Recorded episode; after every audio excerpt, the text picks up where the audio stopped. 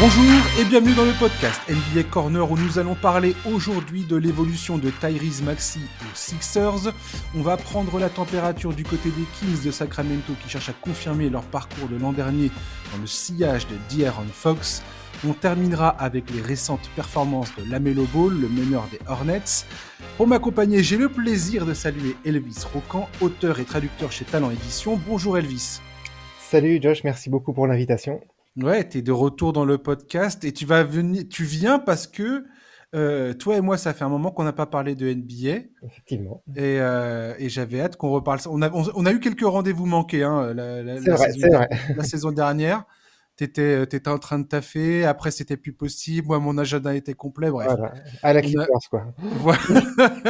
on s'est fait comme ça un peu une danse euh, en se croisant. Et là, tu reviens dans le podcast, donc c'est cool que tu sois là. Euh, et je vais commencer. Alors, je crois que toi, tu viens de sortir un bouquin là, euh, le livre NBA 2024, les 50 stars. Donc euh, sorti chez Talent Édition. Euh, c'est 50 portraits des plus grands joueurs du moment. Il y a des photos inédites, il y a des stats, il y a les records à battre, il y a le calendrier des dates à retenir de la saison en cours. Euh, Qu'est-ce que tu peux me dire sur la conception euh, de ce livre? Comment il a été pensé? Alors ce livre-là, comme tous les ans, on, essaie de remettre, la, de remettre la liste à plat et on, voilà, on regarde les, les, les, stars qui ont fait la saison passée, celles qui vont faire la saison à venir. Donc forcément, on essaye de, de se projeter un petit peu. C'est vraiment un livre qu'on qu conçoit à la fois comme un, livre d'or et un guide. Un livre d'or de la saison passée, un guide de la saison à venir. C'est pour ça que depuis quelques années, on a intégré le, bah, le calendrier des, dates à retenir les, les, plus importantes de la nouvelle saison. Cette année, donc, comme tu l'as dit, on a rajouté les records à battre de la saison passée et les records historiques. Donc, c'est vraiment un livre qu'on veut que les fans ouvrent tout au long de l'année. Voilà, si leur équipe préférée joue contre une autre équipe qui ne sont pas forcément fait, ils peuvent tout de suite, voir en quelques lignes, euh, se remettre les, euh, les points forts de, de l'adversaire en tête. Et donc, on essaye vraiment de. Alors, on a, on a une particularité, nous, sur c'est qu'on essaie vraiment de faire plaisir à tout le monde. On, on intègre euh, au moins un joueur de chaque équipe, même si le, mmh. c est, c est, ça peut être à débat. On veut que tout le monde y trouve son content. Euh, on sait qu'on a un public aussi assez jeune sur ce livre. Euh, moi, je me rends compte lors de mes séances de dédicace. Donc, moi, je me mets à la place voilà, de ces jeunes qui, ces enfants qui trouveraient pas le, le, joueur de leur équipe. Donc, voilà, on essaie de satisfaire tout le monde et de mettre au moins un joueur par équipe. Après, je pense pas non plus que ça soit incohérent, car on, bon, voilà, chaque, chaque franchise a son, a son franchise player attitré. Et donc, euh, donc voilà, c'est comme ça qu'on a essayé de concevoir le, le livre. Et l'idée aussi, c'est que vraiment que le, les gens en aient, en aient, pour leur argent. On a, le livre est bourré à craquer. Il n'y a pas une page blanche. Il y a des photos, des stats, des infos de partout. Donc, euh, donc voilà, on essaie de que ce soit un bon rapport qualité-prix euh, pour que tout le monde ait pour son content. Et sur la couve, vous avez mis Victor Wembanyama, oui. ce qui s'imposait assez facilement. Finalement, Exactement. pour le coup, vous n'avez pas dû vous gratter la tête trop longtemps pour savoir qui vous alliez mettre en tête. Oui. Euh, Est-ce que tu peux me donner un peu, j'aime bien demander ça au, au, dans ce début de saison là, un peu ton opinion sur le, le, le lancement de la, la, carrière de Victor Wembanyama en, en NBA bah écoute, c'est vrai que nous on a, on a, décidé de le mettre, c'est vrai que c'était un, un, incontournable, même s'il n'avait à l'époque de la conception et de l'impression du livre, il n'avait pas encore joué euh, un seul match en NBA, mais on voit déjà avec l'intention qui est, euh, qui est sur lui euh, bah, que c'est une des stars de l'NBA. C'est vrai qu'il a un début de saison collectif compliqué. Comme beaucoup, moi, je, je prendrais la patience avec euh, ce groupe jeune et avec ce talent bah, qu'il faut qu'il faut qu'il s'adapte au jeu NBA. On voit qu'il bah, il, a des misères face à certains, certains meneurs, certains joueurs adverses. à défendre ou à, à, se libérer. Et il est tellement attendu que les défenses adverses n'ont ont déjà des plans contre lui en fait. Euh, ils n'ont pas attendu une demi-saison ou une saison entière de, de jeu NBA de Victor Wembanyama pour euh, adapter les défenses, euh, tellement il était attendu. Donc c'est une adaptation un petit peu compliquée peut-être pour l'instant, mais il faut, faut prendre la patience. Voilà. Euh, je m'inquiète pas trop pour l'instant, sachant qu'il sort quand même de belles perfs euh, individuelles. Donc voilà, il va falloir trouver maintenant la façon de jouer avec lui euh, et de s'adapter aux défenses qui elles-mêmes sont déjà adaptées à lui. Oui, il, il, est arrivé dans un groupe euh, qui a besoin de grandir et d'évoluer autour de lui. C'est que des, des, jeunes joueurs. C'était impossible que, que, les Spurs arrivent. Et euh, enfin, je veux dire, si les Spurs étaient en, en course pour a, accrocher une place en play-in, par exemple, oui. ça veut dire euh, potentiellement une place en play-off. ce serait un exploit euh, surhumain déjà. Serait- ça voudrait dire que cette équipe est très en avance sur, euh, sur, son, sur, sa chronologie pour l'instant. Là, il y a 15 matchs, il y a plein de gens qui sont en train de s'affoler dans tous les sens. Effectivement, je suis d'accord avec toi, il faut prendre la patience.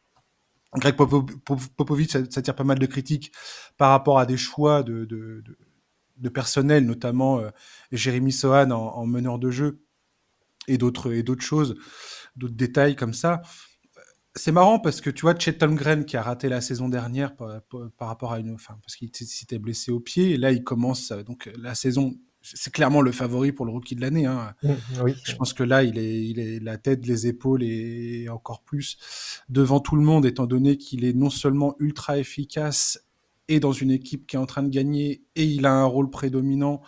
Mais voilà, Chet Holmgren, il a quand même passé une saison, alors certes sur le banc, à regarder ses coéquipiers jouer, mais le staff du Thunder a eu le temps de le, bah, de le polir un peu plus, de lui apprendre les rouages du, du métier. voilà, des Et systèmes, etc. Il a voilà. pu le jeu NBA aussi hein, de près, euh, du bord du terrain. C'est euh, ça. Et ça, c'est extrêmement important. C'est une expérience qui, euh, qui- on voit dont, dont il bénéficie aujourd'hui dans sa saison. Il arrive aussi dans une équipe qui est beaucoup plus installée, beaucoup plus développée, avec un, un franchise player Voilà, en personne de Chegidius Alexander, qui en plus est un meneur de jeu, donc euh, avec lequel il, il joue, qu'il le fait jouer, qui lui donne des ballons. Enfin bref, il y a plein de choses. Et c'est ça que Victor Wembanyama, je pense que c'est un des, une des choses à, à- à regarder le plus côté Victor, c'est l'apprentissage de l'efficacité, si tu comprends ce que je veux dire. Oui, oui, tout à C'est comment, dans quelle, dans quelle situation il est le plus efficace, comment il arrive à, appuyer sa domination sur ses adversaires, sur quelle partie du terrain, est-ce que c'est au tir, est-ce que c'est dans la raquette, est-ce que c'est dans telle situation, est-ce que c'est dans les pick and roll, est-ce que... enfin, voilà, et, et c'est ce que va faire le staff des Spurs à terme, mais c'est pas en 15 matchs que tu euh, que as emmagasiné assez d'informations pour tirer euh, quelconque conclusion ou voilà, tu peux, tu peux déjà déceler des tendances et essayer d'appuyer plus ou moins dans une direction, on va dire. Mais voilà, aujourd'hui, euh, Victor, ça va être très, très compliqué. C'est très dur d'apprendre à jouer le jeu euh, NBA. Oui, oui, oui. Puis on sait qu'en NBA, euh, le storytelling veut, enfin, tout va très vite en NBA. Donc euh, euh, là, on voit énormément de gens qui, qui, voilà, qui appellent déjà à la, au, au fiasco, que c'était euh, euh, overrated. euh, voilà. Euh, La patience n'est pas une, une vertu, on va dire, des fans euh, de NBA américains et de la NBA en général. Donc, euh, Oui, oui. Et, donc, et voilà. c'est- et c'est a- augmenté par les réseaux sociaux où, Oui, et puis par les où tout le monde, voilà. placer en lui aussi, voilà. Donc, euh, Ça, ouais. Ce qu'on dit depuis le départ, en même temps, enfin, je pense que n'importe quel euh, observateur de la NBA euh, un peu expérimenté hein, je- sait très bien que c'est pas, en- tu, tu débarques pas en NBA comme ça, quoi. ça se passe jamais. Enfin, pas, pas en tout cas, pas dans une équipe. euh, Si, on, si, on, si on reprend l'histoire des Spurs, par exemple, type Duncan, quand il arrive aux Spurs. Euh, oui, c'est vrai qu'on le compare souvent à la- à l'arrivée de Duncan. Bon, il est- Sauf que Tim Duncan, il faut comprendre que l'année d'avant, David Robinson, qui est, qui est dans l'équipe, les Spurs étaient une très très bonne équipe. L'année d'avant, David Robinson est blessé, donc il ne joue quasiment pas et il euh, clairement il laisse partir cette saison-là dans l'espoir d'avoir un pic de draft très élevé. oui. Et par chance, alors que je crois que c'est Boston qui avait le plus de chances d'avoir le, le- le premier pic, c'est les Spurs qui finissent par euh, obtenir ce pic de draft. Et prennent Tim Duncan, qui non seulement, je crois qu'il a fait 4, ans à Wake Forest, il a fait son cursus universitaire dans son intégralité. Donc il arrive, le gars, il est ultra prêt, ultra poli, ultra... Enfin, euh, Physiquement aussi prêt, voilà. voilà, il, il- il est, il, est, il, est prêt, il est prêt à l'emploi, on va dire, et il arrive dans un club qui, après une saison euh, cauchemardesque, reprend euh, des couleurs, retrouve David Robinson, qui était un des tout meilleurs joueurs de la Ouais, ligue, qui était MVP en 95. euh, en 95, ouais, c'est ça. Donc euh, voilà, il jouait déjà qu'un MVP avec euh, tout un système de jeu. un- voilà. Et avec, ouais, et puis avec un effectif qui était, euh, qui était à peu près installé. Enfin, Voilà. donc, euh, donc toutes ces comparaisons, il faut, vraiment faire attention quand on, quand on fait des comparaisons. Euh, voilà, y- rien n'est comparable, chaque situation est unique et, euh, et Victor va grandir dans son rôle. Il faut vraiment, euh, faut vraiment voir ça comme ça, quoi. Faut, Ouais, c'est faut arrêter, faut arrêter de s'enflammer, quoi. Oui, oui, c'est vrai. Alors tu disais en même temps, euh, peut-être les auditeurs vont dire, en même temps, il l'a mis en couverture de son livre, on n'en parle pas beaucoup. C'est vrai, parce que c'est, comme tu dis, c'est un talent unique, générationnel. Ah, mais en France, c'est incontournable. Il faut en parler, mais il faut en parler. Ce que je veux dire par là, c'est qu'il faut en parler avec bienveillance. Il faut Oui, arrêter de, voilà, oui, même faut lui, arrêter euh, d'avoir des attentes. Leroy a euh, déclaré que le, enfin, l'objectif principal, c'est les playoffs. Ça reste très modeste comme objectif, donc c'est très bien, voilà. C'est, c'est très bien aussi. Dans l'attitude, il continue d'être, voilà, le, celui, ce jeune homme euh, euh, poli, posé, euh, mm. correct, que voilà, qu'on a, qu'on a beaucoup apprécié, qu'on continue d'apprécier. Donc, euh, pour l'instant, moi, je, je suis patient. euh, je- je- j'ai plaisir à les voir jouer. C'est vrai que c'est un petit peu rageant des fois, des, beaucoup d'erreurs de jeunesse dans leur match, mais, mais bon, voilà, c'est, c'est, normal. C'est, c'est pas non plus euh, catastrophique et c'était attendu, quoi. Oui, complètement, oui. C'est, on verra, on verra comment tout ça se passe, mais euh, cette équipe ne demande qu'à grandir. Il y a des, il y a du talent, et puis il faut voir le, bon côté des choses. On peut aussi voir ça du style. Si les Spurs font une, bah, font pas une bonne saison du tout, là ils sont dans les fins fonds du classement de la conférence Ouest, hein, ils sont derniers de la conférence Ouest. Euh, attends, je vais regarder, ils sont même euh, non, non les Pistons, les Pistons et les Wizards sont pires, ce qui est Oui, pas, ce qui est pas glorieux, oui, parce que eux ils sont en train de lutter pour être vraiment très mauvais, mais euh, j'ai l'impression que c'est leur objectif. Bref, mais voilà, et les Spurs risquent pour, enfin euh, risquent auront peut-être la chance d'avoir un nouveau très bon pic de draft euh, en juin prochain, ce qui sera une très bonne nouvelle pour, euh, pour la franchise et pour Victor. Euh, plus il sera entouré de talent, plus, plus, la, plus la marge de, enfin plus, plus la courbe de progression euh, va s'élever quoi. Donc, enfin, va, va, va, s'accélérer, je veux dire. tout à fait. tout à fait. Voilà. On va parler, si tu veux bien, de meneur de jeu. Donc aujourd'hui, on va parler de, et on va commencer par Tyrese Maxey et les Sixers. Tyrese Maxey, qui du haut de ses 23 ans, s'est vu confier définitivement le poste de meneur titulaire à Philadelphie. Le début de carrière de Tyrese a été pour le moins inconfortable. Il a commencé avec Ben Simmons, qui avait, au début de la saison 2021-2022, exigé son transfert. Donc, il a été catapulté euh, meneur titulaire. Avec à peine une saison dans les jambes, il se retrouvait donc euh, à la tête d'un contender avec un futur MVP à ses côtés. Puis est arrivé James Harden, dont le style de jeu a obligé Tyrese Maxey à lâcher le ballon, à modifier son rôle, à jouer beaucoup plus sans le ballon justement. Euh, donc, euh, donc il a dû, il a dû faire ça. Il a excellé dans son rôle pendant, pendant, pendant cette période de transition. Grande efficacité euh, offensive, création en contre-attaque, limitation des pertes de balles, tout était déjà sous nos yeux. Et puis cette saison, ça a été au tour d'Arden d'exiger son départ, mais cette fois les Sixers savaient qu'ils avaient en Tyrese Maxey un joueur capable de le remplacer sur le terrain. Non seulement il confirme tout le bien qu'on pensait de lui, mais il est en train, en plus de réaliser un bond en avant dans ses performances, susceptible de l'installer définitivement comme un des tout meilleurs joueurs de cette ligue. Tyrese Maxey a saisi toutes les opportunités qui se sont trouvées devant lui et le voilà aujourd'hui parmi l'élite de la NBA. Elvis, quel est ton regard sur Tyrese Maxey aujourd'hui? Alors, tu vois, j'en euh, j'en parlais dans mon livre quand je faisais les portraits justement de Embiid et, et Harden et, en me penchant sur euh, son évolution statistique, je, serais un petit peu moins catégorique, que toi sur le fait qu'il était un peu mal à l'aise, il a quand même une carrière en 4 ans, il passe de 8 points à sa saison rookie à 26, il, est passé, il a doublé son nombre de points quasiment la première année. Alors moi je parle d'un euh, inconf- quand je dis inconfortable, c'est inconfortable par rapport à l'ambiance qui règne Ah, autour de lui, contre, oui, c'est vrai. pas ouais. par rapport à ses performances. je pense que cette année, l'ambiance, bizarrement, c'est quand même, quand même paradoxal de se dire ça, qu'on a l'impression qu'il est libéré de, bon, plus de Ben Simmons, voilà, c'est vrai que c'était un petit peu polluant euh, comme ambiance avec lui, on a l'impression qu'il est encore plus libéré euh, depuis qu'Arden est parti. C'est quand même malheureux de se dire que tu as quand même un MVP trois fois meilleur marqueur, deux fois meilleur passeur qui part d'une équipe pour qu'un autre joueur se sente mieux, tu vois. Mm. Euh, donc ouais, moi je, c'est vrai comme tu l'as dit aussi, on, on- tous ces chiffres euh, étaient devant nos yeux. Il a des pourcentages de réussite incroyables. En carrière, il a 47% au tir, il est euh, euh, à 3 points, il a plus de 40%, au lancer franc, il a 86%, et il tourne presque en le fameux tu sais, 40, 50, 40, 90. Mhm.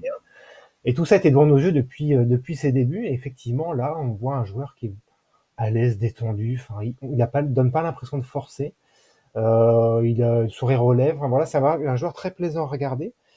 Et, euh, et pour le coup, ouais, il pourrait être euh, élu MIP euh, depuis sa deuxième saison. En fait, tous les ans, il aurait pu être dans le discours pour le MIP. Et encore, on n'en parle pas tant que ça. Donc, j'espère que cette année, on va beaucoup plus parler de lui parce qu'il est très, très à l'aise dans son rôle de meneur.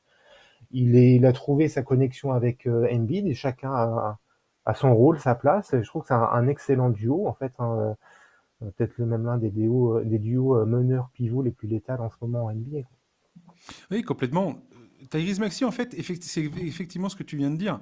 Il est, là, il est en train de passer un cap. Alors, comme pour tout, je, je le répète, je ne sais pas jusque quand je vais répéter ça. Peut-être, je sais pas, quand on passera la barre des 30 matchs, peut-être. Là, on aura, on aura peut-être un peu plus des tendances. Voilà, vers le Star Game, peut-être. Voilà. Ouais, ouais, non, avant. Je pense que euh, début janvier, début janvier, tu peux commencer à, à vraiment à vraiment euh, axer des, des, sur des tendances qui, qui, vont, qui vont sûrement perdurer pendant la, pendant la saison. Quoi.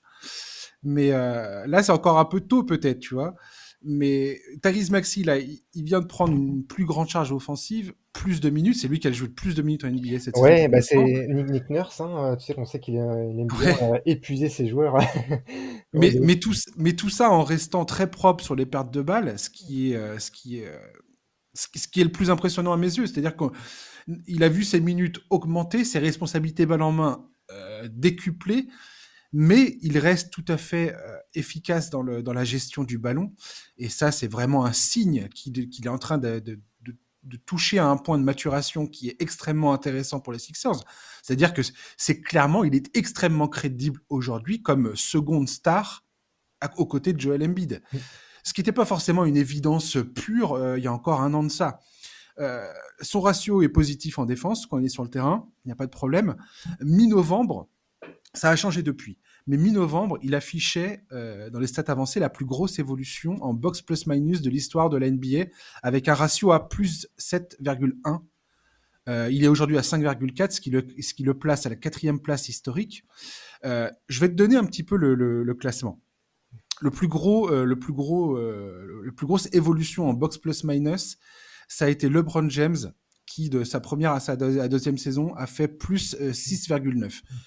Euh, pour dès sa deuxième saison, le gars il est immédiatement élite. Ensuite, tu as Jamorant euh, t'as Darrell Armstrong. Alors Darrell Armstrong, c'est pour ceux qui faut, faut, avoir euh, connu le basket à la fin des années 90 pour savoir qui est, qui est, cette personne. Et on va dire qu'aujourd'hui, euh, Tyrese Maxi serait quatrième, donc juste entre, entre Darrell Armstrong et Chris oui, Paul. Après, dans ces statistiques, il y a toujours quelqu'un qui s'invite comme ça, qui sort de nulle part. Donc euh, bon, on retourne LeBron James, et voilà, Mais en, ter en termes en termes d'efficacité pure, euh, sur, son ratio attaque-défense et ce qu'il apporte en termes d'efficacité à cette équipe des Sixers, on est en train d'assister aujourd'hui avec Tyrese Maxi à, un saut en avant, un bond en avant qui est, euh, qui est, qui est historique en fait. Et c'est pour ça que je voulais en parler parce que je sais pas à quel point on, j'ai pas l'impression qu'on en parle beaucoup. Tu vois, tu parles de MIP, plus grosse progression de l'année. Mais là, Tyrese Maxi, c'est ce que je disais dans l'intro, est vraiment en train de s'installer parmi le, gratin de, toute la NBA. Il est, dans, le top 20 NBA aujourd'hui, mais, facile, quoi. Oui, c'est vrai qu'il a. Est-ce que c'est dû à son style de jeu, le fait qu'il était euh, entouré bah, de grandes stars, euh, Harden, euh, Embiid, voilà, Simon à sa début de carrière, et le fait qu'il est passé un petit peu sous le radar Est-ce que c'est parce qu'il est très très efficace et que justement il n'y a pas de il n'y a pas de gros match où il se croûte complètement, tu vois. Est-ce que c'est un, petit peu de tout ça qui a fait qu'il est un petit peu, voilà, il arrive maintenant là, mais ça fait plusieurs saisons qu'il est vraiment, qu'il est vraiment élite. Et euh, oui, il est, il est vraiment dans, dans la discussion. Moi, même pour une, une place en All NBA en fin de saison, s'il continue comme ça, pour moi, mais complètement, c'est inévitable. Quoi. En tout cas, tu vois, il pourrait tout à fait être All Star, ce qui serait déjà, euh, qui, qui serait également, surtout si on revient sur le sur le schéma Est-Ouest. Oui, qui va revenir, euh, voilà. Qui va revenir, donc potentiellement, il, il, a, il, y a une vraie possibilité que Maxi rentre, rentre dans, dans, enfin, soit sélectionné pour ce truc-là. Enfin, si Erden, enfin, tu vois, euh, l'est ou un, autre meneur, euh, il n'y a, pas de raison que lui ne le soit pas, effectivement. Complètement. Et, une autre stat avancée dans laquelle il a fait un bond absolument vertigineux, c'est le Player Efficiency Rating. Où il, est passé de 17 euh, en PR euh, la saison dernière à 22 euh, désormais. Les plus gros sauts de ces dernières années en termes de player efficiency rating, il y a eu Luka Doncic qui a fait un plus 8, LeBron qui a fait un 7,4 et Giannis 7,3. Ça veut dire qu'il est aujourd'hui dans ce bond en avant qu'on a vu, qu'on a, qu'on a, on a vu seulement euh, des superstars euh, faire, Mm. que seuls des superstars ont pu, ont, ont pu faire. Donc on, on est vraiment sur un, sur un joueur qui euh, aujourd'hui, malgré voilà, malgré une saison, malgré enfin un, dé- un début de carrière assez assez bizarre, c'est-à-dire que il est arrivé dans une équipe où tu avais un meneur de jeu titulaire en la personne de Ben Simmons. Euh, Ça s'est mal passé, ça a été le chaos le absolu. Lui, il est arrivé, il a, il a, il a pris, le- il a pris, la- il a, il a pris ses responsabilités, il a, il a pris l'opportunité comme elle venait, puis il a, il a été largement à la hauteur. Ensuite, on, ils font venir James Harden. Ah bah finalement, t'as plus la balle dans les mains. Il est obligé de tout changer, il est obligé de. Parce que c'est lui qui a fait le plus gros sacrifice avec l'arrivée d'Harden, j'ai envie Oui, de te dire. oui, comme à chaque fois. j'imagine. Euh, plus que Joel Embiid, genre, euh, p- car- quasiment. Mm. Et donc, il est obligé de se, de- de se réajuster, mais en même temps, il saisit cette opportunité pour développer d'autres aspects de son jeu, pour développer, pour ajouter des cordes à son arc. Et, euh, et Elvis, je trouve ça assez drôle quand même que les Sixers, qui aujourd'hui sont entre, enfin, peuvent clairement bâtir autour de l'axe Maxi Embiid. On est d'accord. Tout à Je, pense que c'est le duo sur lequel ils, ils vont construire aujourd'hui. Et on verra, on, va parler de ça après. On verra comment ils vont faire pour le reste de la saison pour euh, renforcer l'équipe autour de, ces deux gars-là. Mais quand tu penses que les Sixers ont eu, un premier pick de draft pour, euh, euh, qu'ils ont utilisé sur des meneurs comme Ben Simmons, qui est parti, Markel Fultz, qui est parti, ils ont récupéré Harden, qui est parti, et aujourd'hui, le meilleur partenaire pour Joel Embiid, c'est un gars qui a été sélectionné au 20 21e choix de la draft en 2020. Voilà. Euh, C'était sous leurs yeux depuis le début. hein. C'est simple, fou quand même. aussi simple que ça. Et euh, ouais, effectivement, je- on le trouve. euh, alors c'est vrai qu'on, et comme tu l'as dit, il a navigué entre les, euh, les, euh, les, les- entre Ben Simmons et James Harden euh, à la main. Donc là, on va avoir une vraie saison complète euh, avec euh, Maxi à la main. Comme tu dis, très très efficace, quasiment pas de perte de balle. J'avais noté aussi, comme on, comme on est dans les statistiques avancées, deux fois cette saison déjà, donc ils ont joué 15 matchs. Il a déjà fait deux matchs à 10 passes et zéro perte de balle. Le fou. seul autre joueur à avoir fait ça, c'est euh, Chris Paul, cette saison. Donc Ouais. tu vois, l'efficacité, tout en marquant 20, près de 27 points, enfin 26 points par match, quoi. Avec Mais un c'est- c'est poids fou. à 50 points. Donc très très grosse efficacité. Et ça, c'est pareil, quelque chose qui est depuis son début de carrière. Il n'a jamais eu, euh, enfin, beaucoup moins, il est toujours tourné à moins de deux pertes de balles par match, ce qui est énorme pour un meneur, ou un arrière en tout cas. Euh, donc euh, oui, c'est efficace. euh, il est efficace au tir aussi, efficace voilà. Ce serait vraiment une belle récompense pour lui, du All-Star Game, du All-NBA et un beau parcours effectivement sur la fin de saison avec les Sixers. Alors, aujourd'hui, les Sixers sont placés. ils sont actuellement. Donc, 5. T'as Boston qui est clairement au-dessus de tout le monde dans cette conférence pour l'instant. Euh, oui, hein, quand, quand même. Oui, quand même. Et après, on a un espèce de ventre mou pas possible entre la deuxième et la cinquième place de, où tu as, euh, quatre équipes qui sont à 10 victoires, 5 défaites, dont euh, les Sixers. Et après, on a Indiana, New York, euh, Cleveland, Atlanta et les Raptors. Ma- enfin, après le, le transfert d'Arden, donc ils ont récupéré euh, pas mal de gars, euh, Robert Covington, Nicolas Batum, qui est très très bon d'ailleurs, euh, qui fait partie des, Excellent à trois points là, depuis son arrivée à Philly. Ouais, ouais, et puis il fait partie du. du, du... Enfin, c'est lui qui offre un des meilleurs line-up à Philadelphie, il me semble, en termes de, de minutes jouées. Oui, et puis c'est vrai que même son titularisation m'a un, petit- m'a un petit peu surprise, mais finalement c'était un Ouais. choix Nick Nurse. Sa présence dans, dans le 5 majeur est, est absolument positive. Euh, ceci étant dit, selon toi, qu'est-ce qui, manque aujourd'hui? C'est pas facile comme question, mais qu'est-ce qui manque aujourd'hui à Philadelphie pour être dans la conversation au top de la, conférence Est avec Boston, potentiellement Milwaukee, même si Milwaukee, pareil, la, mise, en, la mise en de- avec l'arrivée de Damien Lillard est beaucoup plus compliquée que, que- qu'il n'y paraît. Euh, qu'est-ce qui te, qu'est-ce, qu'est-ce que- quel, quel genre de joueur tu verrais arriver à Philadelphie où tu te dirais, tiens, ça peut vraiment, euh, ça peut vraiment les propul- propulser comme euh, à nouveau dans le rang des contenders. Bah, Si, si tu les mets pas déjà dans le rang de contenders? Bah non, je pense qu'ils sont, ils ont un petit plateau juste au pied du podium, tu vois, on va dire. hein. Ouais. Euh, je trouve que c'est un petit peu. Alors c'est une particularité de Nick Nurse aussi qui, qui euh, fait souvent des, euh, qui a souvent des, des line-up resserrés en fait, hein, tu sais, des voilà, qui, Ouais, ouais. beaucoup de gens. Je trouve que c'est un petit peu faible, voilà, en relais de- du 5 majeur. On sait, on sait effectivement que Embiid est fragile physiquement. Enfin voilà, on n'est pas à l'abri d'une blessure, d'une 10, quinzaine de matchs ratés, euh, en playoff notamment. Donc je trouve ça un petit peu juste derrière.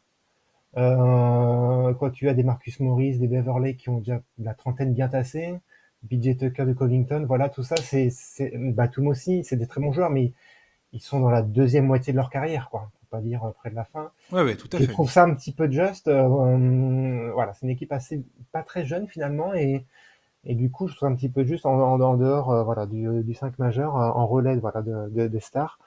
C'est surtout sur ça. Après, ouais, on sait que Nick Nurse a beaucoup l'habitude de faire de faire jouer beaucoup de minutes à euh, voilà une rotation qui a 6 entre 6 8 joueurs quoi, 9 joueurs. Donc voilà, c'est ça qui pour moi est un petit peu un petit peu de sa profondeur du banc et l'âge hein, euh, du roster quoi, et sa propension à se blesser. Oui, complètement.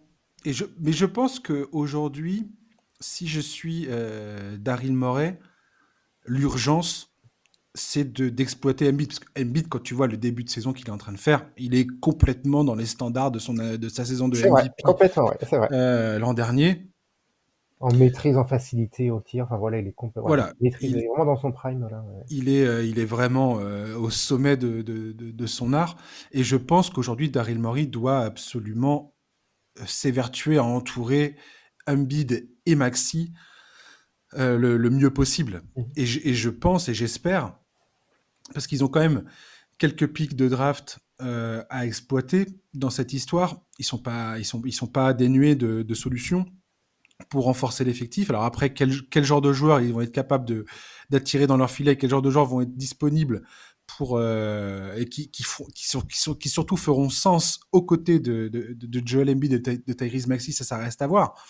Mais, mais très franchement, cette équipe, euh, il y a vraiment, il, manque pas grand chose pour que je puisse à nouveau les regarder comme, comme étant une équipe très sérieuse en termes de contender, voire meilleure que celle de, l'an dernier avec euh, James Harden dans l'effectif. Oui, effectivement, comme je te disais, moi je trouve vraiment paradoxal qu'il il faille qu'un MVP, meilleur passeur, meilleur marqueur, s'en aille pour qu'une équipe euh, bah, respire en fait quoi, euh, et se sente libérée. euh. Mais encore une fois, je trouve quand même c'est un roster âgé. Bon voilà, je- alors, on, on pourrait dire expérimenté. pour être- Euh, Ah, le mec anti-vieux, quoi. Non, non, ouais, oui, non, plus proche de mon âge que euh, voilà. Fais gaffe, hein, parce que moi, je suis pas, je suis pas né hier, donc euh, voilà. Non, non, non, mais voilà. je ouais, finis par me vexer. Non, mais moi j'ai 40 ans, tu vois, donc je m'identifie plus justement aux, aux vétérans, on va dire.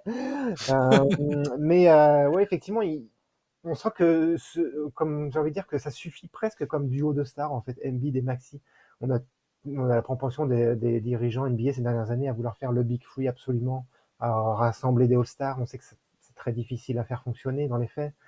Euh, Il y a qu'un seul ballon. Là, il y a deux stars, dont une établie et une autre qui est en train d'exploser je pense que ça suffit. Il faut juste bien les entourer, comme tu l'as dit, hein, Hmm. avec un bon sixième homme qui, euh, ou une sorte de faux sixième homme, tu sais, comme ces joueurs qui rentrent en jeu au bout de 4 minutes en fait, mais, mais qui jouent tout le match, voilà. Euh, euh, il suffira effectivement pour, euh, pour en faire un candidat très solide au podium à l'Est. Oui, je, je- je pense qu'aujourd'hui, là, il y a des pièces rapportées euh, dans, dans le transfert d'Arden qui n'étaient pas forcément euh, ce que, euh, qui ne sont pas forcément idéales à mettre autour de Maxi et, et, et Embiid. Et je pense que Daryl Morey, j'ai hâte de voir quel genre de move il va nous faire d'ici la, trade deadline en février. Parce que je pense que le fait que Maxi, comme je viens de le dire tout à l'heure, ait fait cette espèce de, saut en avant dans, son efficacité, dans,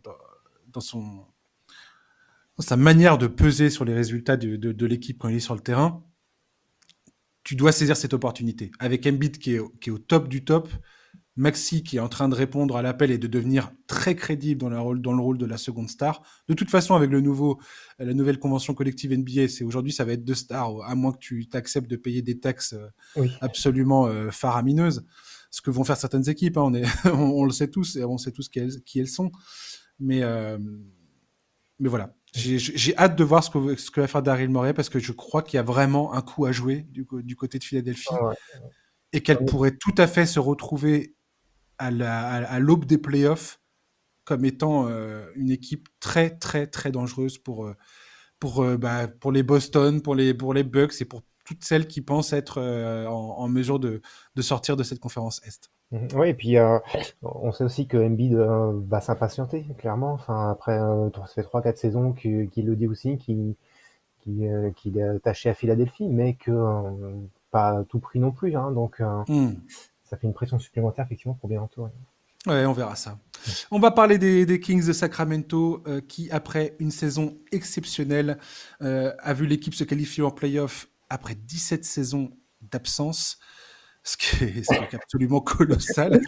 Même plus une traversée du désert là. C'est les fans sont vraiment vraiment à saluer quoi. On, voilà, on trouvera une meilleure expression un jour pour euh, pour exprimer la, la, douleur que ça a été. Les Kings ont entamé l'année avec la volonté non seulement de confirmer, mais aussi de poursuivre leur évolution. Meilleure attaque l'an dernier, ils sont loin du compte pour le moment avec un ratio offensif. Euh, qui se situe à peu près en 14e position, donc ils sont dans le, dans le milieu de tableau. Et ils sont actuellement sixième de la conférence Ouest avec un bilan de 8 victoires, 6 défaites, ce qui est bien, mais pas top. Et c'est surtout euh, trop tôt pour tirer euh, quelques conclusions que ce soit, surtout que D'Aaron Fox, leur meilleur titulaire, et accessoirement leur franchise player, a été blessé pendant plusieurs matchs. Et c'est justement de lui dont je voudrais parler, parce que D'Aaron Fox poursuit son travail, son évolution mérite vraiment qu'on s'y attarde. Il reste un des joueurs les plus redoutables en pénétration de toute la ligue. Il est à 14,1 points inscrits dans les drives au panier. Il n'y a que euh, Alexander qui est le maître en la matière qui est devant lui, qui inscrit 14,8, donc il est vraiment pas loin derrière. Euh, il affiche surtout un nouveau régime euh, dans ses tirs longue distance. Il vient de passer de 5,5 tentatives par match à quasiment 9 tirs à 3 points par rencontre. Tout ça en flirtant avec les 37% de réussite, ce qui est un excellent signe. Euh, et ce qui est surtout la preuve, c'est pour ça que j'adore D'Aaron Fox depuis de nombreuses années et j'avais tellement mal au cœur de le voir galérer jusqu'alors, euh, enfin jusqu'alors, jusqu'à la saison dernière où, ça, où tout a explosé. Mais c'est un bosseur, c'est quelqu'un qui est sérieux dans sa façon d'aborder son sa carrière. Et, euh, et, voilà. Et Elvis, je voudrais avoir ton sentiment sur euh, sur les Kings et l'évolution de D'Aaron Fox. Ouais, après, c'est vrai que Fox euh, a longtemps été considéré comme un, un, excellent marqueur dans une très mauvaise équipe. Et Dieu sait qu'il y a beaucoup de joueurs NBA qui ont malheureusement cette étiquette-là dans leur carrière. Euh, mais euh, ouais, effectivement, il a, il a, toujours été resté sérieux. Il a été fidèle aussi à Sacramento. Il a fait pas trop de vagues. Et, et pour le coup, cette, cette saison-là, bah, c'est vrai qu'il y a une petit, un petit temps d'arrêt au démarrage, là, un petit retard au démarrage avec sa blessure à la cheville. Euh, mais ouais, belle évolution à trois points effectivement, comme tu l'as dit. D'ailleurs, les Kings, ils sont, j'avais noté qu'ils étaient très bons là dans les dans les trois points euh, marqués par match. Ils sont cinquième de la NBA, hein, trois, aux trois points par match. Euh, pareil pour les trois points tentés. Alors la réussite est un petit peu moins bonne, mais mais voilà, on voit on voit comment il peut peser sur son collectif. Il perd pas de sa vitesse non plus. on verra à la fin s'il est de l'année, s'il est encore dans les favoris pour le titre de joueur clutch de l'année. Tu sais qu'il avait, rappelé qu'il avait gagné ce, ce nouveau trophée la saison dernière, là, sur les points marqués dans les cinq dernières minutes. Euh, ouais, tout à fait. Je, crois qu'il est, je crois qu'il est premier de la ligue en points inscrits dans le quatrième quart Alors, pas dans, le, pas dans ce que la NBA définit comme la période clutch. Voilà, c'est les cinq dernières euh, minutes pour la ligue, mais effectivement, il est, voilà, il est encore très. Euh, c'est les cinq dernières minutes avec un score qui a plus ou moins 5 points. Voilà, c'est ça. Sur un différentiel de 5 points, je crois. Mais c'est assez technique le truc, mais mais je crois que c'est lui qui marque le plus de paniers dans, le quatrième carton euh, actuellement. Où il est, en tout cas, il est, tout proche des, enfin, il fait partie du peloton de tête, quoi. Donc effectivement, là, les, les Kings ont un petit début de saison, voilà, un petit peu mitigé, on va dire. Euh, c'est vrai que par rapport à leur saison dernière, mais encore une fois, comme pour les Spurs, je prends de la patience. On a un Sabonis qui est en grande forme, qui tourne en double-double, à l'aise. Euh, ils sont très très bien entourés, hein, que ce soit Monk, Werther, Barnes toujours aussi régulier. Donc euh, effectivement, euh, bon, euh, il y a des faiblesses dans le jeu intérieur. Hein. C'est pas, c'est pas, c'est pas leur force, on va dire, hormis Sabonis, voilà. mais pour le coup, bah, Fox, je trouve, est à l'image des, des, Kings. Quoi. Son, jeu, en fait, pour moi, est, le jeu des Kings ressemble au jeu de Fox, quoi. en mm. vitesse, à trois points, la balle qui tourne bien. Donc, donc voilà, ouais, c'est vrai que ça reste plaisant à regarder et j'ai vraiment envie qu'il voilà, remonte un petit peu dans les classements. Il mérite mieux que ça. ça c'est une équipe que, comme je, m'étais noté en préparant le podcast, c'est l'air d'être une des rares équipes intéressées par le, la NBA Cup, là, le tournoi de, de, mhm. saison. On a vraiment, voilà, les gens l'ont déclaré hein, plusieurs fois des Kings qu'ils ils ont vraiment envie de, ben, d'accrocher ce, ce, trophée ce, euh, à leur palmarès, quoi, un petit peu pour dans la continuité de leur belle saison dernière. Oui, complètement. Ce, qui est assez étonnant en fait avec D'Aaron Fox et ce à quoi je ne m'attendais pas et où j'ai été agréablement surpris en préparant cette émission, bien que euh, quand, je regardais un petit peu les matchs des, Kings, c'est ce que tu perçois, mais tu sais des fois tes sentiments peuvent être, euh, enfin, sais pas, euh, peuvent être pollués en fait, que ce soit pour ma fascination pour Fox parce que c'est un joueur que j'apprécie beaucoup. Mais c'est assez marrant de voir qu'aujourd'hui, en termes d'efficacité et d'impact qu'il a sur son équipe, il est encore meilleur que la saison passée mm. sur les quelques matchs qu'on a vus pour l'instant. Donc, euh, on verra si cette tendance-là, euh, pareil pour euh, ce qu'on ce disait par rapport à Maxi tout à l'heure, mais on verra si cette tendance perdure. Mais pour le moment, c'est assez incroyable de voir que, encore une fois, cette saison, son impact est encore plus important dans cette équipe. Et il faut rappeler quand même que l'an dernier, les Kings ont eu une chance inouïe d'avoir à peu près d'avoir réussi à éviter les, les blessures de leurs, leurs principaux joueurs. Ouais, ouais. Sabonis ça, serré les dents euh, pour euh, voilà. Ouais. Ça, ça avait été une, une vraie, une vraie, un vrai plus, bien que voilà, en playoff face à Golden State, je fais partie de ceux qui sont persuadés qu'ils auraient battu Golden State si Fox ne s'était pas blessé à la main. Euh, ça, on pourra pas le savoir.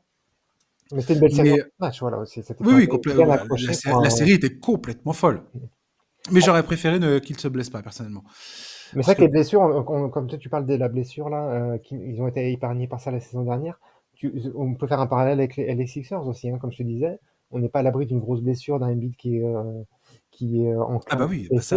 euh, à Sacramento, c'est pareil, Sabonis, euh, on ne sait pas si ça apparemment ça va mieux là, son pouce, il peut jouer avec euh, ce petit gène, mais euh, voilà, c'est c'est une en NBA, c'est un facteur à, à, avoir en tête, c'est les blessures de ces joueurs avec ces calendriers et ces déplacements infernales, quoi, euh, cette cadence infernale d'une saison NBA. Oui, complètement. Mais euh, l'impact de d'Aaron Fox qui continue d'augmenter pour cette équipe des, Kings est un, est un très bon signe. Euh, est un très bon signe. Euh, mardi, euh, enfin quand je, préparais l'émission j'avais commencé un peu mardi. Les, Kings sont à six victoires de, de défaite quand ils jouent. Le meilleur, le meilleur 5, le meilleur line-up, un des meilleurs line-up de la NBA, c'est le line-up des Kings avec D'Aaron Fox, euh, Hurter, Murray, Sabonis et Barnes. Leur net rating est à plus 16,9. Ils ont joué 7 matchs avec cette configuration, enfin avec ce 5, euh, 122 minutes au total. C'est très très bon. Euh, le, le, offensive rating est tout à fait dans, dans, dans enfin c'est, c'est, il est élite. Défensivement, ça tient la route. Donc, si je suis fan des Kings, je suis pas paniqué par ce début de saison à 8-6. Ça paraît un peu euh, un peu décevant, j'ai envie de dire. Tu peux vite regarder le, si tu regardes le les standings, le classement, oui. tu peux dire ah tiens les Kings, bah dis donc, euh, c'est pas c'est pas top. Et même quelques stats avancées euh, collectives. Voilà, clairement, c'est pas c'est pas c'est pas extraordinaire quoi. En termes de net rating, aujourd'hui, ils sont que je te dis pas de bêtises, ils sont 19e, il me semble. De Alors, la ligue. Ouais, voilà. Donc c'est pas c'est pas c'est pas grandiose. Mais il y a plein de choses qui permettent d'expliquer ça pour le moment, et je pense que euh, les Kings ont euh, sous, le, sous, sous, sous la semelle quelque chose euh, qui va leur permettre de, de rester, de rester dans, ce, dans, ce, dans, cette, dans cette conférence Ouest qui est impardonnable. Il hein. ne faut, faut, pas, faut pas avoir de coup de mou dans cette conférence et Ouest. Ne parlons pas de leur division. Hein. Voilà, voilà, en plus, il ouais. faut, faut éviter les coups de mou dans cette, dans cette conférence. C'est la division de la mort. Mais euh... les, les, deux équipes de LA et les Warriors. on comprend aussi maintenant pourquoi ils ont été 17 ans sans. sans... Oui, complètement. Mais je, je, me fais pas encore d'inquiétude. J'ai pas, j'ai pas d'inquiétude alors qu'il est. Tant que la santé est bonne, j'ai pas trop d'inquiétude sur les Kings. Je suis persuadé que cette équipe est une très bonne équipe et qu'il faudra encore compter sur eux euh, d'ici la fin de la saison. Oui, puis on voit, euh, comme tu parlais des statistiques euh, avancées, on voit une, certaine identité qui se dégage rien que sur les. Voilà, là, ils ont fait 14 matchs là. Tu vois, ils sont dans le top 15, moi j'ai été dans, l'offensive rating, dans le pace, c'est l'estimation des possessions là sur, sur un match. Donc on sait une équipe qui joue vite, qui tire beaucoup à trois points, c'est leur identité. Après, Mike Brown aussi avait mis sa patte sur cette équipe, c'est sûr. Mais non, effectivement, je, m'inquiète pas. Sur les, sur les matchs où, où D'Aaron Fox est en tenue, quand il distribue 5, 5 passes au plus, c'est une, 2, 3, 4, c'est 7, 6 victoires pour une défaite. Donc tu vois, euh, il n'impacte le jeu que pas, que par son scoring, euh, par sa création aussi. Euh, et c'est pas le meilleur passeur de son équipe. Donc imagine, tu vois, c'est Sabonis. Donc euh, euh, ouais, on a des, un, duo très complémentaire. On a une équipe qui est en place, qui a une identité de jeu déjà. Donc voilà, faut pas, faut pas paniquer pour les fans des Kings. Hein. Ils vont, je pense qu'ils vont refaire les playoffs euh, facilement cette année aussi. Donc, donc voilà, oui, c'est c'est une équipe aussi qui est jeune, donc et qui a, qui a, plein de profils dans leur 5. Comme tu dis, c'est un 5 qui est très complémentaire, qui a plein de profils différents qui, qui, fait que c'est une équipe plutôt bien équilibrée. Je, je vois pas grand chose à améliorer en fait dans cette équipe. C'est juste que voilà, il faut la santé et puis bah, se mettre en route dans la saison.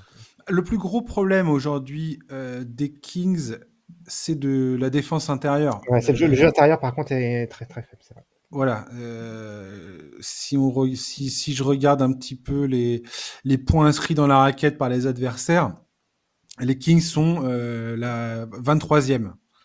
Ouais, de, là, j'ai vu aussi. En, en, en, attaque, la raquette. en attaque, c'est pas, ils sont avant-dernier au tir euh, tenté euh, au, au, cercle.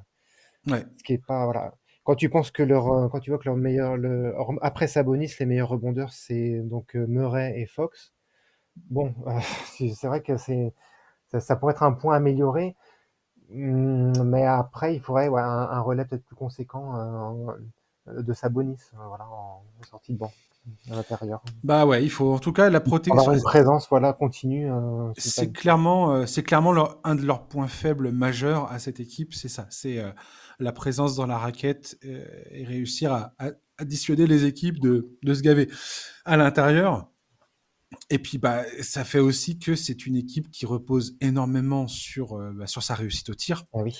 Et on l'a bien vu avec Kevin Hurter, avec, euh, avec d'autres. Hein. Oui, quand, tu, mot, euh... quand tu commences à, à, à, Quand la mire est déréglée, ça peut vite être compliqué de, de retrouver un peu de.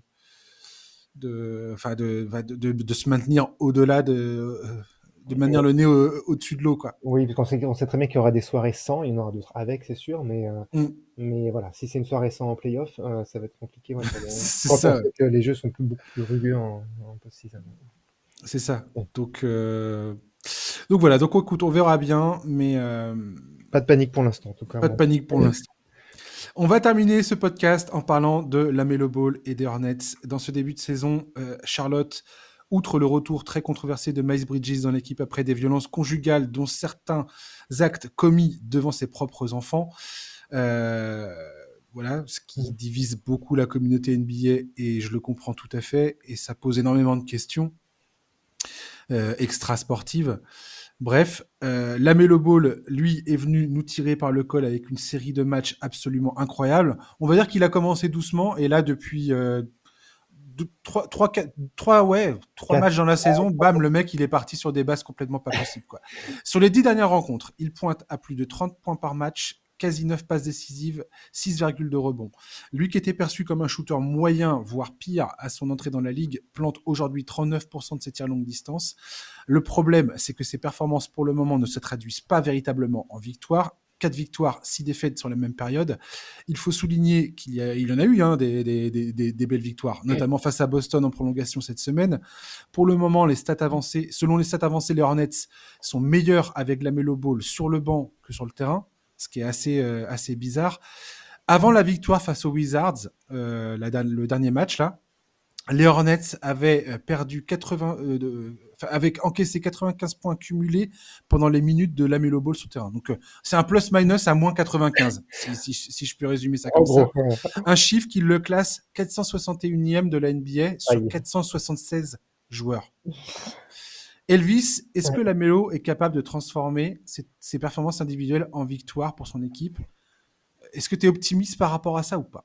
Je, je suis ouais, je, pas, pas vraiment. Enfin, il faut, on sait que c'était son axe de progrès majeur, c'était la, la, défense. Clairement, euh, pour, pour, être le franchise player et pour pouvoir euh, voilà, montrer l'exemple et tirer son équipe vers le haut du classement, euh, on sait que c'est un formidable créateur, euh, que les circus shots c'est sa norme, c'est, c'est voilà, il pouvait pénétrer, faire ce qu'il voulait avec la balle. On sait très bien que c'est un bon manieur de ballon, mais ça fait pas, il ne fait pas gagner forcément beaucoup de matchs. Ça. Comme c'est assez paradoxal ce, ce profil, mais effectivement, euh, il faut pour moi, il faut qu'il fasse beaucoup plus d'efforts en défense et euh, qu'il perde moins de balles. Hein. C'est assez, euh, pour ça, c'est assez dommage que il peut créer, il voilà, il a, un formidable drive, mais il a, plus de 4 balles perdues par match.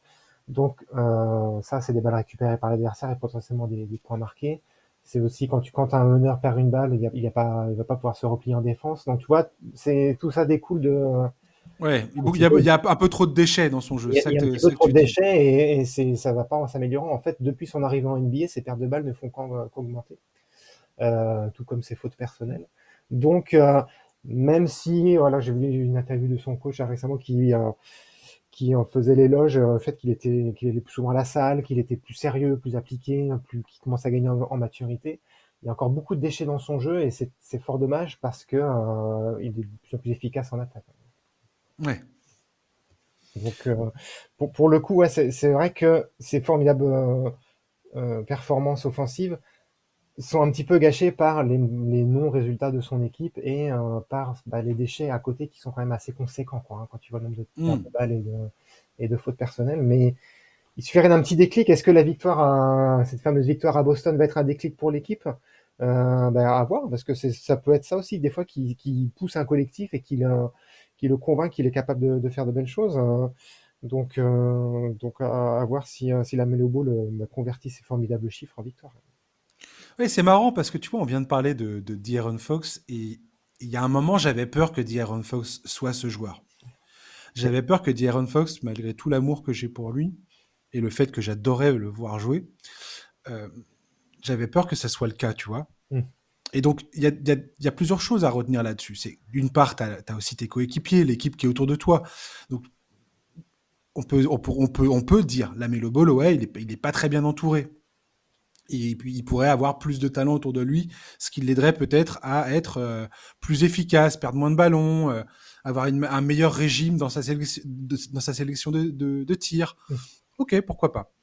Euh, mais il y a quand même un truc qui me, qui me, qui me chiffonne dans cette histoire, c'est que D'Aaron Fox, quand, tu regardais justement sa sélection de shoot et d'où il, euh, euh, il, trouvait ses points, où il arrivait à générer des points, c'est très différent pour la Melo Ball.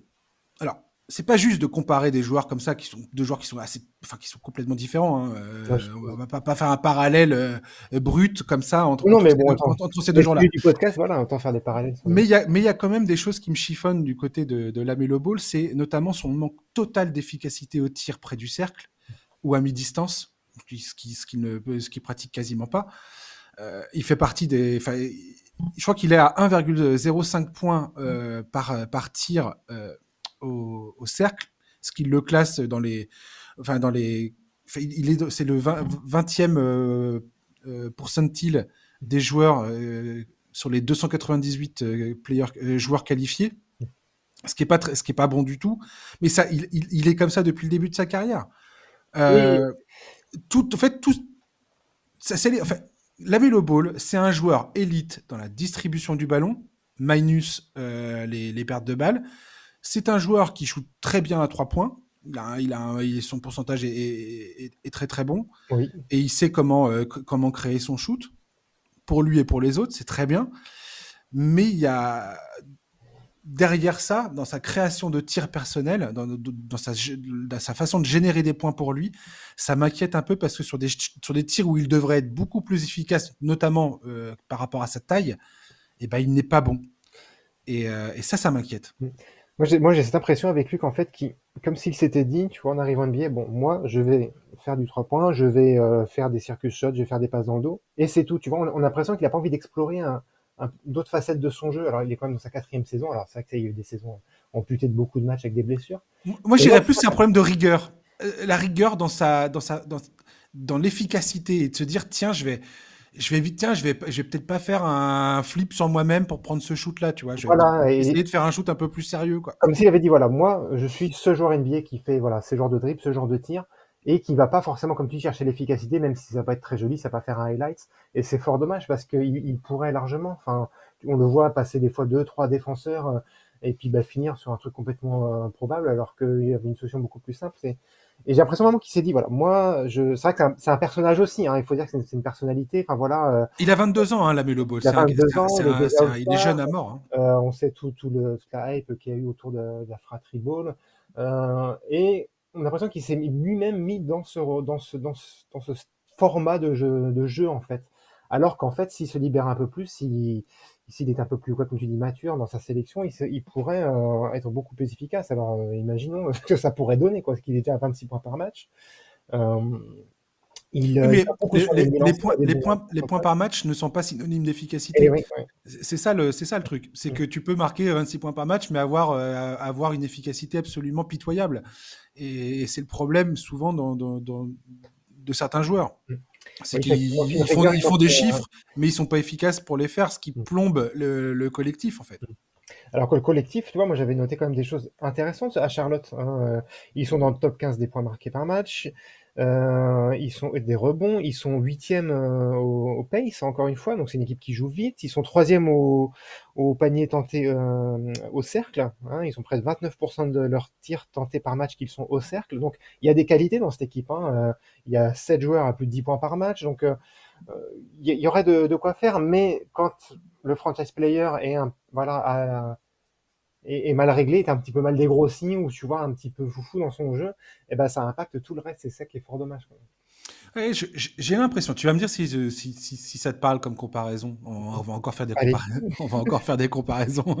ouais, mais bon. euh, je pense que la, le meilleur scénario pour les fans de, de la Melo Ball et, et des Hornets serait de voir la Melo suivre une, une évolution et devenir un joueur similaire à ce que fait euh, Tyrese Halliburton aujourd'hui à Indiana, qui est, qui est un joueur dont je vais parler prochainement là dans un futur podcast. Je suis en train de travailler ça parce que Tyrese Halliburton, il est absolument, absolument incroyable ce qu'il fait cette saison. C'est, c'est presque irréel tellement il a, il a augmenté, euh, oui, il a augmenté son niveau de jeu. C'est-à-dire qu'il est, il est devenu un des, voilà, un des joueurs. Euh, aujourd'hui, en termes de, de, box plus minus, il est, il est, il est troisième, troisième de la ligue. Ouais, c'est complètement fou. Tu pourras parler de sa, sa, Coupe du Monde notamment. Je pense que ça aussi ouais. un, un, tournant pour lui. Bref. Mais je pense que la, la, meilleure version de la Melo Ball, la meilleure, la, enfin, le meilleur scénario pour lui serait. Alors, je dis pas de devenir euh, faire ce, que fait Thaïs Halliburton cette saison, c'est exceptionnel qu'on soit bien d'accord, c'est pas tout le monde qui, qui, peut faire ça. Et je suis pas en train de dire que la Melo Ball va, va devenir ce mec-là. Mais esthétiquement, dans le style de jeu, dans la manière de générer des points, de faire jouer son équipe, je pense que la Melo Ball peut complètement s'inspirer du jeu de Tyrese Halliburton. Et si jamais il arrive à, toucher du doigt à peu près ce, ce niveau d'efficacité et d'impact sur les résultats collectifs, et tu me diras, hein, Indiana, ils sont pas, sont pas en train de caracoler en tête de la conférence S non plus. Donc, euh, donc voilà, lui, clairement, il est pareil, il a un problème de personnel autour de lui. Mmh. Si, si, tu lui mets des très, des très bons joueurs, enfin des meilleurs joueurs, on va, on va dire, à certains postes, peut-être que euh, ça se passerait mieux, j'en sais rien.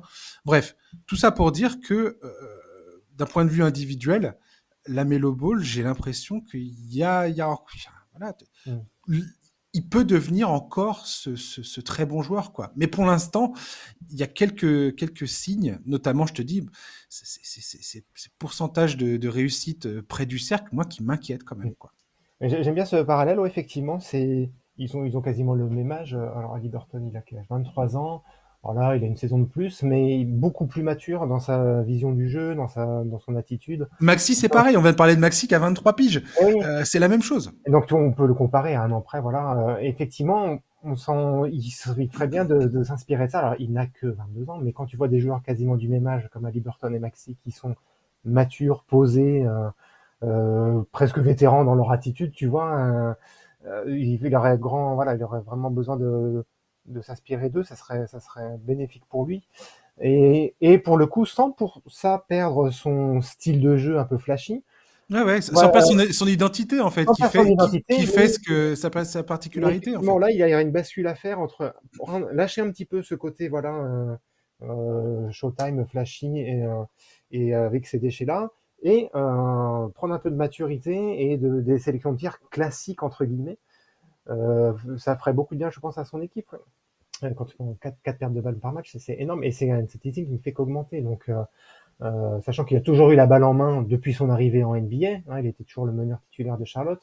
Donc c'est pas le fait que cette année il ait plus de balles en main ou euh, que les années passées finalement. Donc c'est quand même dommage qu'un joueur qui gagne de l'expérience en NBA perde encore plus de balles qu'avant. Tu vois, c'est, ça paraît pas logique, quoi. Donc effectivement, la, la maturité, la constance, euh, euh, ça, ça, lui ferait le plus grand bien. Quoi. Ouais, j'étais, toi, j'étais assez étonné aussi de voir que en termes de, de points par possession sur euh, le, le, jeu au pick and roll, bah, il est pas. Euh, toi, tu, tu, tu, pars du principe que il devrait être élite dans le jeu en pick and roll mmh. euh, en tant que, que, que, porteur de ballon. Et c'est pas c'est pas véritablement le cas en fait quand tu regardes ça. Mmh. Ce qui pour moi est, est, est une surprise. Ouais, après, il n'y a euh, peut-être pas forcément de joueurs aussi adaptés à ce jeu-là, tu vois, Charlotte, tu vois. Euh... Oui, oui, tout, mais c'est exactement, euh, c'est exactement le problème d'être entouré. C'est qu'aujourd'hui, je pense qu'il y a deux axes principaux euh, concernant la Melo Ball. C'est d'une, est-ce qu'il est entouré des bonnes personnes? Enfin, si Charlotte est sérieux dans, dans, dans le fait d'en faire son, son, son, son, joueur numéro un, est-ce qu'il est bien entouré? Est-ce qu'il a, il a le personnel autour de lui qui, qui correspond à son, à son jeu et qui met son jeu en valeur? Euh, Et lui-même, est-ce qu'il est capable, comme des mecs comme Tyrese Maxi dont on vient de parler, euh, ou euh, Tyrese Halliburton, est-ce qu'il est capable de nettoyer son jeu en termes d'efficacité, de, trouver vraiment et d'appuyer véritablement dans les secteurs de jeu où il est vraiment fort pour, peser plus sur, le, sur les résultats. Oui, c'est ça, parce que là, les, résultats ne, ne, suivent pas pour l'instant. Alors, je le trouve pas forcément bien entouré dans, ce, dans, dans cette configuration-là, tu vois, dans cette optique-là. Euh, après, bon, il y, y, a quand même quelques petites améliorations, tu vois. J'avais noté là, depuis le début de saison, là, tu vois, il a au moins une interception par match et il a toujours rempli cette case-là depuis le début de saison. Donc c'est il va un peu plus sur la ligne des lancers, mais malgré malgré tout, c'est pas suffisant encore. Tu vois, il faut aussi gommer le, les défauts et euh, effectivement le fait qu'ils soient entourés, les, voilà, il, a, il a pas un effectif qui peut être adapté à son jeu. Après, euh, euh, c'est ça le problème. Alors est-ce que c'est à lui de s'adapter à son, tu vois, toujours pareil. Est-ce que c'est à lui de s'adapter à l'effectif qu'il a ou alors c'est à sa direction de bien l'entourer? Je pense que c'est un petit peu des deux. Quoi. Les grands joueurs savent aussi s'adapter à leurs coéquipiers, aux forces de leurs coéquipiers. Et, là, pour l'instant, ça ne se transforme pas en victoire. Donc, j'aurais tendance à penser que il faut, faut qu'il vienne de lui d'abord, en fait. Ouais, complètement, ouais. Et les Hornets, c'est quand même une équipe qui est spécialisée pour Enfin, dans, dans, le foirage des pics de draft, le foirage des recrutements, enfin, c'est quand, c'est quand même pas facile, quoi. Mais quand tu vois l'histoire de D'Aaron Fox, ça donne, des, ça donne de l'espoir. Oui, voilà. Et en fait, il y a un autre parallèle à faire euh, que j'avais noté avec les Kings. Euh, bon, on sait que les Kings avaient ce record, ce infamous record de, de non-apparition en playoff consécutive. Ben, ouais. et ben, les actuels titulaires, ce sont les Hornets. Hein. Ils n'ont pas été hors play-in. Hors play-in, ils ont été, pu être en play-off directement depuis 2016, tu vois. Donc, euh, c'est eux en ce moment qui détiennent ce, record d'infamie, on va dire. Donc, euh, depuis 2016, aucune qualification directe en play-off. Euh, parce que le play-in, voilà, il y a encore autre chose, mais, ouais, ça va être compliqué pour cette année aussi, je pense. Si la Mélo continue comme ça, ça va être à l'image de Fox, un très bon joueur dans une mauvaise équipe, en fait, un bon marqueur dans une équipe médiocre. Voilà, jusqu'au jour où le front office euh, sera sérieux et décidera de, de, de faire quelque chose de d'intelligent. Ouais, parce que là, là, il a été prolongé là pour cinq saisons, là, l'intersaison, je pense pas qu'il va, qu'il va partir, hein, clairement. ah non, non, c'est sûr que non. Le projet de, des Hornets, donc. Euh... Le mec, c'est une pépite marketing en plus. Et je, je crois que c'est ils vendent des maillots de Lamelo à tour de bras. Donc, euh... Ouais, voilà. Donc, il euh, y, a, y, a des assets dans l'équipe à, à, à, trader, hein, mais bon, seront-ils suffisants pour bien l'entourer J'en doute pour l'instant. Je, je, pense que ça va être une équipe qui, si Lamelo est très bon, va frôler le play-in ou être, ou être dans le play-in. Euh, mais voilà, ça va être... mais, mais, comme tu l'as dit tout à l'heure, la victoire face à Boston cette semaine-là, elle était assez impressionnante quand même. Ils sont revenus, euh, ils sont revenus en fin de match. Alors après Boston, euh, pareil, je, je, vais en parler prochainement. Et Boston, ils ont tendance un peu à, à se foirer en, en, fin de match ces derniers temps. Euh, donc on verra un petit peu, mais voilà, à voir si c'est le début de quelque chose, un, une indication de quelque chose. Lamelo est très très impressionnant sur sur un terrain de basket. Il n'y a pas, il a pas à dire. Il est vraiment il est vraiment fun à regarder jouer. C'est vrai, mais il faut, il faut aussi le reconnaître. Voilà, ça, ça, ça, change pas. Donc euh, voilà, j'ai. Ça reste un joueur qui me fascine et dont l'évolution, dont l'évolution me voilà, m'interpelle vraiment. J'ai, j'ai, je, je, suis, je suis, je suis passionné par, par, par le parcours de ce joueur. Ouais, et quand tu vois en plus, comme tu dis, sa façon peu académique de tir à trois points ou sa sélection de tir, et tu des fois tu demandes comment il arrive quand même à, à tourner après plus de 25 points par match. Enfin, c'est fou quoi. Mais il a, un style, ouais, il a un style de jeu tellement singulier. C'est-à-dire que, tu sais, ça fait partie de ces joueurs que tu, qui ressemble à aucun autre. Exactement. C'est un des rares joueurs, je qui a vraiment un style bien particulier, bien à lui. c'est ça. Mm. Et rien que pour ça, c'est quelqu'un que j'apprécie beaucoup. Donc, euh, donc voilà. Merci Elvis de nous avoir accompagnés. Et merci Josh pour l'invitation, c'était super. Voilà, donc je rappelle à, nos auditeurs, hein, tu as ton livre NBA 2024, les 50 stars. Euh, disponible en librairie, c'est ça, disponible, en librairie, en euh, partout. Voilà. Il y aura des séances de dédicaces dans l'ouest de la France aussi à, venir pour les yes. dans ce coin-là. Ah, t'es, comme moi, toi, t'es originaire de l'ouest de la France. Ah oui, oui. Tu es, tu es dans l'ouest de la France. je suis dans l'ouest de la France, oui. Un jour, j'y retournerai. Voilà. Il y a des, beaux baskets euh, dans l'ouest de la France. Et puis, on se retrouve bientôt. Ça marche, avec grand plaisir.